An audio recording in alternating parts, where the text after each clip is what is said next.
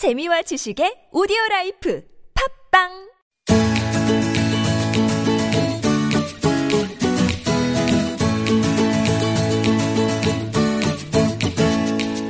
지식 어렵지 않습니다. 교양 남의 얘기가 아니에요. 몰라도 좋지만 알면 더 좋은 세상의 온갖 지식을 아낌없이 나눠드립니다. 지식 공유소.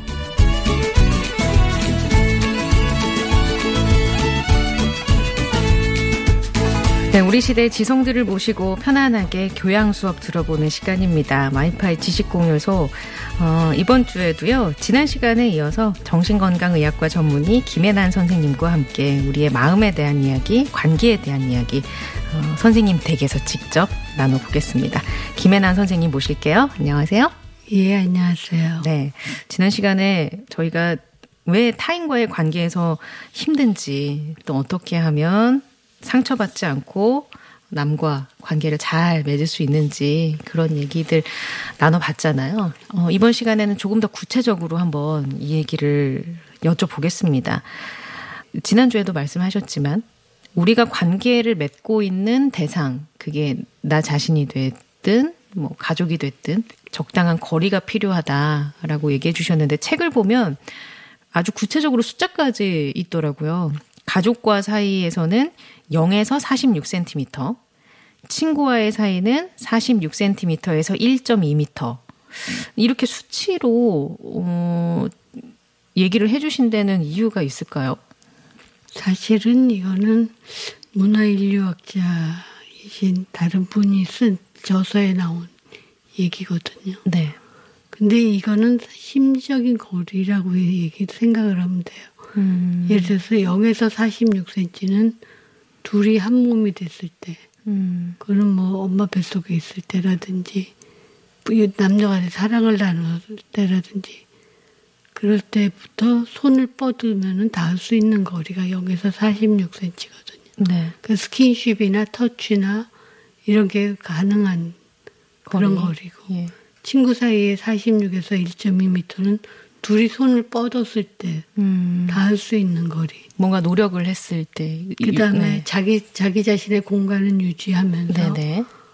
상대방하고 서로 닿을 수 있고 소통할 수 있는 거리. 그다음에 직장에서 뭐나 사회생활 사이에서 1.2m 이상은 서로 말로 소통하고 그다음에 자기 영역이나 이런 거에 대한 침범은 서로 없이 그걸 인정해주고 각자 생활하는 그런 사이라고 음. 생각하면 되죠. 네. 수치로 말씀해 주시니까 음, 어떤 느낌인지 더 잘 와닿긴 하는 것 같아요. 가족과 연인 사이에서 0에서 46cm. 0에서 46cm라는 거는 그러니까 내, 내가 이렇게 안을 수 있는 거리거든요.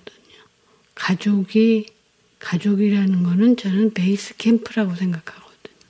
어떤 내가 힘든 일을 당했을 때 돌아와서 나를 포근히 안아주고 쉴 수 있는 그런 곳, 네. 그런 관계. 근데 0에서 46cm 굉장히 가까운 거리예요. 음. 단테의 신곡에 보면 연호편에 제일 먼저 나오는 게 파울로와 그의 형의 부인 음, 형수인 거죠? 어떻게? 형수하고 네. 둘이서 사- 눈이 맞아가지고 바람을 피웠는데 신이 너네들이 그렇게 좋아하면 붙어 있어라 평생. 아, 그리고 벌이 딱 그 거리를 0으로 만들어 놓는 거거든요. 음. 그랬더니 둘이서 서로 꼬집고 핥히고 서로 떨어지려고. 음. 인간은 자율성을 원해요.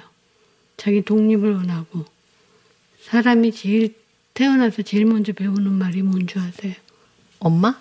시- 노예요. 싫어. 아, 그는 먹기 싫으면 뱉어버리고, 네네.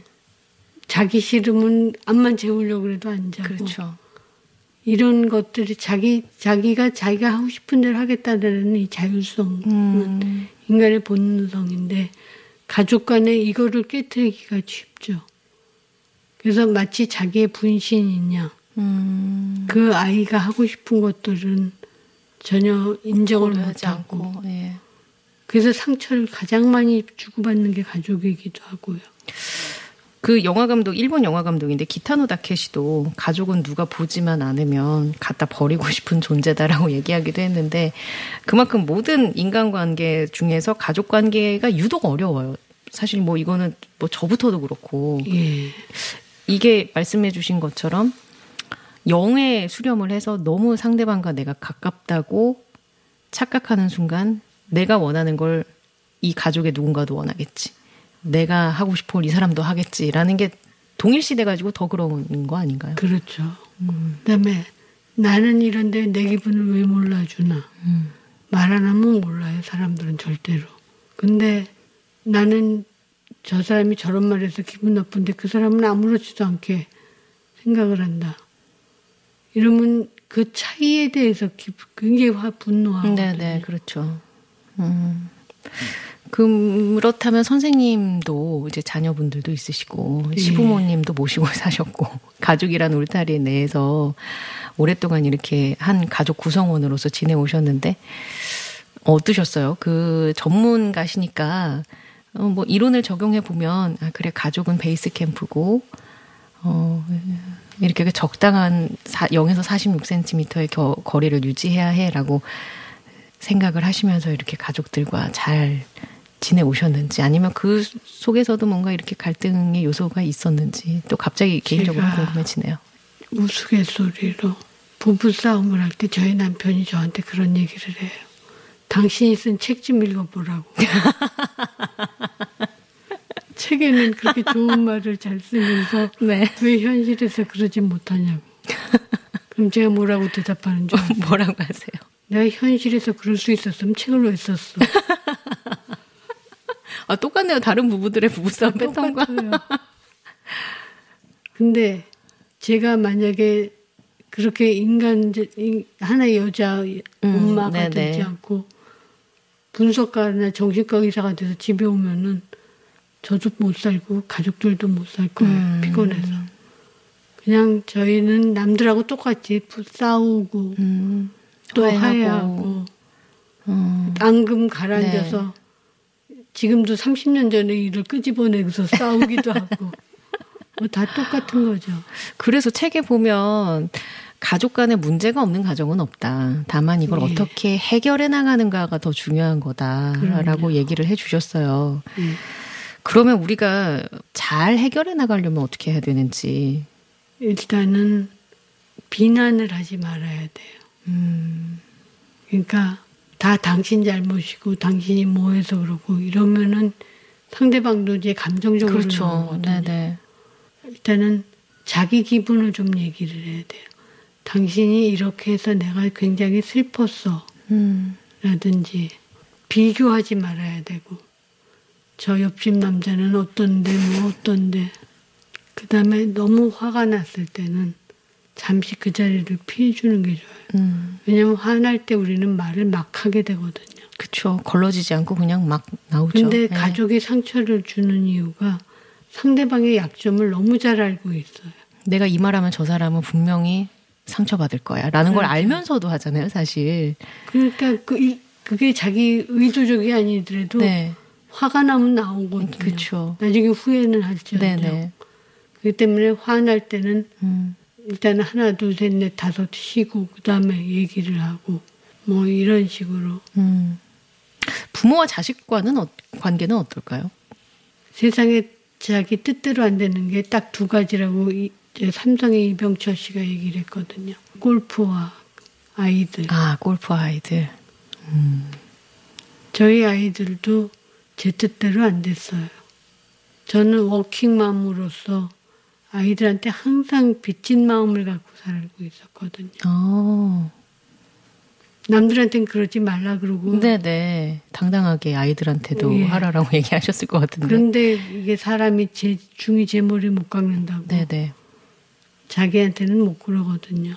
그래서 아이들한테 항상 뭘 못 해준다는 그런 미안한 마음, 죄책감을 갖고 살았는데 그것처럼 후회스러운 일이 없어요. 아, 그러세요. 저는 아이를 키우는 거는 둘이 추는 왈츠와 같다고 생각하거든요. 예. 아이가 자기의 스텝을 찾을 때까지 거기에 맞춰서 춤을 춰주면서 그 즐기는 즐겼어야 되는데 아이는 사랑의 대상이어야 되는데 나는 책임의 대상으로 음. 많이 아이들을 대했던 것 같다라는 생각이 들고 그 사랑의 대상이라고 말씀하신 거는 그 아이가 뭘 해도 예뻐 보이고 뭘 해도 내 자식이고 약간 그런 느낌인 거고 책임의 대상은 아 뭔가 내가 이만큼 해줬으니까 쟤도 어떻게 이 정도까지는 하겠지라는 약간 그런 좀 다른 결인 거잖아요. 제가 이해하는 게 맞는지 뭘 모르겠어요. 해도 예쁜 사람은 없어요. 아무리 자식이어도 네. 세상에 아이가 미운 이유가 있는데 내가 막 안고 다닐 때는 막 울다가 이모가 안 오니까 생긋생긋 웃는다. 내가 할 때는 막 도망 다니고 이러다가 또 누구한테 할머니한테 그렇죠. 가면 또 금방 네, 달라진다. 그뭐 그래서 어르신들은 이런 아이면 뭐 열이도 키우겠다 이렇게 얘기하시고 예. 그런 애들을 저는 부모와 자식 관계로 만나는 거라고 생각을 하거든요. 음, 세상에 내가 난 게 아니고 쟤는 나의 딸로 나와 만났. 음, 쟤는 제 인생이 있고 나는 나의 음. 인생이 있고 같이 그 대신 이제 왈츠를 추가면서 네네. 세상을 살아가는 게 음. 아이를 키우는 게 아닌가 이런 생각이 음. 좀 들고요. 말씀을 해주신 거 들어보니까 아, 저도 좀 달라질 부분은 달라져야겠다.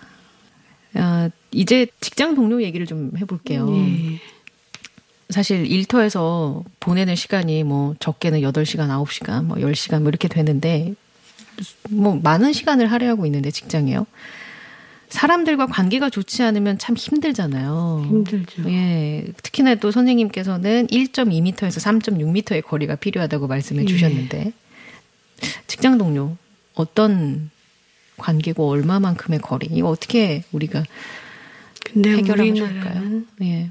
우리가 남이가 가족 같은 분위기를 요구하거든요. 그렇게 낮에 지지고 볶고 일하고 그러다가 밤에 또 회식을 해요. 근데 회식해서는 우리가 남이가 형님 아우 하면서 막 또 이 낮에 이 서열 관계나 공식적인 관계를 무너뜨려 버려요. 음. 그리고 나, 낮에는 또 언제 그랬냐 싶게 또, 그렇죠. 예. 또 생활을 하고 네네. 그러면서 이렇게 거리를 없애려고 밀고 들어와요. 어. 결혼 왜 안 했어? 애는 왜 안 낳아? 그렇죠. 뭐 이런 사적인 질문들을 막 음. 하거든요. 네네. 그리고 얘기 안 하면은 까칠하다. 그렇죠. 뭐 개인적이 개인주의다, 개인주의자다, 뭐뭐 이기적이다 이런 얘기들. 예. 근데 우리가 직장 동료라고 얘기해야지 직장 친구라고는 얘기 안 하거든. 그렇죠. 그러네요. 왜냐하면 직장 동료는 친구가 될 수 없어요. 음.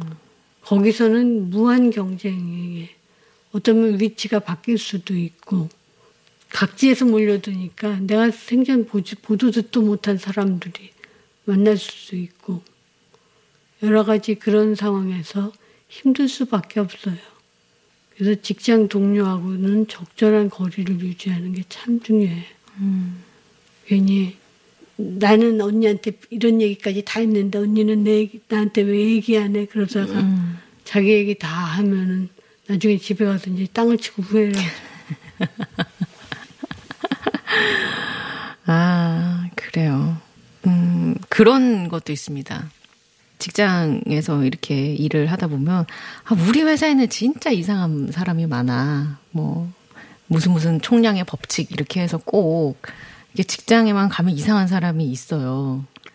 있죠. 근데 왜 유독, 뭐랄까요? 내가 일하는 곳에는 더 이상한 사람이 많은 것 같이 느껴지는 그런 이유는 뭘까요? 왜냐하면 예. 이상한 사람을 하고 같이 일을 하니까 딴 직장에서는 그 사람이 이상한지 안 이상한지 모르는. 아, 그렇죠. 음. 내 옆에서는 이상한 게 바로. 드러나니까. 네네.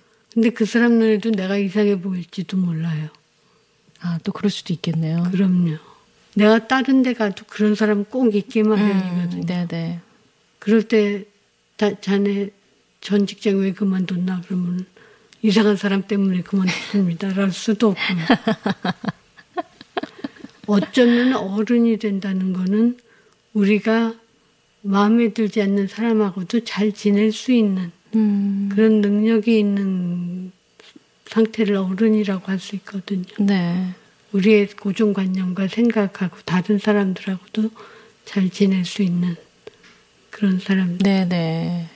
직장에서 그러면 뭐 사람 일 때문이 아니라 사람 때문에 그만두려고 하는 분들께는 다른 데 가도 뭐 그런 사람들 있기 마련이고 정말 용납할 정도의 수준이 아니면 그냥 다니는 게 맞다. 이렇게 조언을 해 주실 수 있는 건가요? 저는 직장에서 그만두려고 그러면 항상 얘기해요. 당신이 지금 그만두는 거는 언제든지 그만둘 수 있다. 한달 음. 혹은 일주일 혹은. 네네. 근데 당신이 그만두는 순간 당신의 책상은 치워지고 다시 안 돌아온다. 어차피 잊혀지겠죠. 또 그들에게는 예. 언제 그 사람이 있었냐는 듯이. 그러니까 좀 더 신중하게 음. 결정을 내려라. 그 사람 때문에 자- 만약에 이상한 사람 때문에 당신이 다니고 싶어하던 직장을 그만둔다면 네. 그는 결국 그 사람한테 지는 거고 아. 그 사람이 자기 인생을 휘둘르게 내버려 두는 거고 음. 결국 관계를 지키고 자기 위치를 지키는 건 자기 자신이니까 음. 네. 조금 제가 그만두라 말라 얘기는 못하죠. 네네네. 그렇지만은 조금 더 당신이 언제든지 그만둘 수 있지만 돌아올 수는 없다. 음. 그런데요. 모든 사람이 나를 좋아할 수 없다는 건 알아요. 예. 알지만 그래도 적은 만들고 싶지 않은 그런 사람의 심리 있잖아요. 뭔가 칭찬을 받으면 기분 좋아지니까 나는 계속 칭찬만 받고 싶고 평판에 신경을 쓰게 되고 그러다 보면 그렇게 안 될 때 되게 스트레스를 받고 이런 사람들에게는 어떤 말씀을 해주실 수 있을까요? 저는 실패란 없다고 생각을 하거든요. 실패란 없다. 내가 하다가 안 되면은 그건 과정, 배우는 과정이지. 음, 그러니까 후회하고 한탄하고 이러지 말고 그것은 하나의 성공으로 가는 과정이라고 생각하고 거기서 뭔가를 배워라. 모든 것은 경험 가치가 있는 것이고 그것으로부터 배우느냐 못 배우느냐 하는 건 결국 내 몫이기 때문에 근데 사무실에 10명의 동료가 있을 때 내가 그 사람들 다 좋아하냐? 아니거든요. 한 두 명은 꼴 보기 싫은 사람이 있거든요. 네. 한 세 명은 아이 그냥 있으나 없으나 별거. 뭐 나머지는 그냥 괜찮은 네네. 사람들. 한두 명은 네. 참 좋은 사람들. 네. 이렇게 있듯이 남들도 마찬가지거든요. 나를 싫어하는 사람들도 있고 분명히 그러니까 제일 중요한 게 일하고 사람 관계하고 구분 짓는 것 중요하고요. 음, 저 사람이 나한테 뭐라 그랬을 때 요즘 젊은 사람들이 제가 이렇게 보면서 가르치면서 느끼는 게 야단을 치면은 그 일에 대해서 야단을 치는 거라고 생각을 안 하고 자기 자신을 야단을 치는 거라고 생각을 해요. 요즘 사람들이 이 직장 관계를 굉장히 힘들어하는 것도 아마 그런 요인도 아. 좀 있을 것 같다는 생각이 들고 거기서 분리시키는 연습을 해야겠군요. 그럼요. 일은 일이고 나는 나 자신이다. 그럼요. 그리고 나 역시 다른 사람을 볼때 어, 스스로 왜 대충 판단하잖아요. 이 사람은 나랑 좀 가까운 사람, 아니면 이 사람은 그냥 뭐 그냥 보통인 관계, 이저 사람은 아주 먼 뭐. 관계. 예, 저 사람은 밥 먹기 싫은 관계. 네. 나도 역시 그들에겐 그렇게 느껴질 수 있으니 너무 애쓰지 마라. 그럼요. 모든 사람을 만족시키고 모든 사람들에게 인정받으려고 노력하지 마라. 음. 자, 2회에 걸쳐서 좋은 관계 맺기라는 건 뭘까 선생님과 함께 말씀 나눠봤는데 끝으로 우리 청취자분들에게 꼭 이 얘기는 어, 남기고 싶다 하시는 게 있다면 어떤 게 있을까요? 저는 관계를 좋게 만들어라라고 얘기하고 싶진 않아요. 편한 관계를 만들어라. 음. 내가 편하면은 남들도 편해져요. 남들이 뭐 하는 말에 대해서 들을 건 듣고 음. 말건 말고 뭔가 남들한테 너무 착한 사람, 잘하는 사람으로 보이려고 하지 말고 내가 편하면은 남들도 편하다. 결국 그리고 우리의 행복, 우리의 행복은 관계 속에 있기 때문에 음. 나한테 소중한 관계를 항상 관계는 가꾸고 키워야 되는 거예요. 저절로 그냥 자라지 않아요. 네. 결국 우리가 관계 속에서 살다가 관계 속에서 죽는 음. 존재거든요. 네.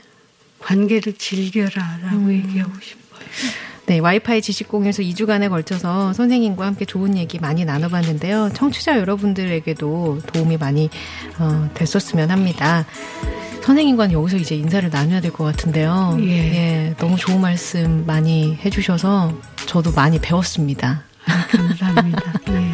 건강하게 잘 지내시고요. 감사합니다. 네, 감사합니다, 선생님. 예. 네, 고맙습니다. 예, 안녕히 계세요.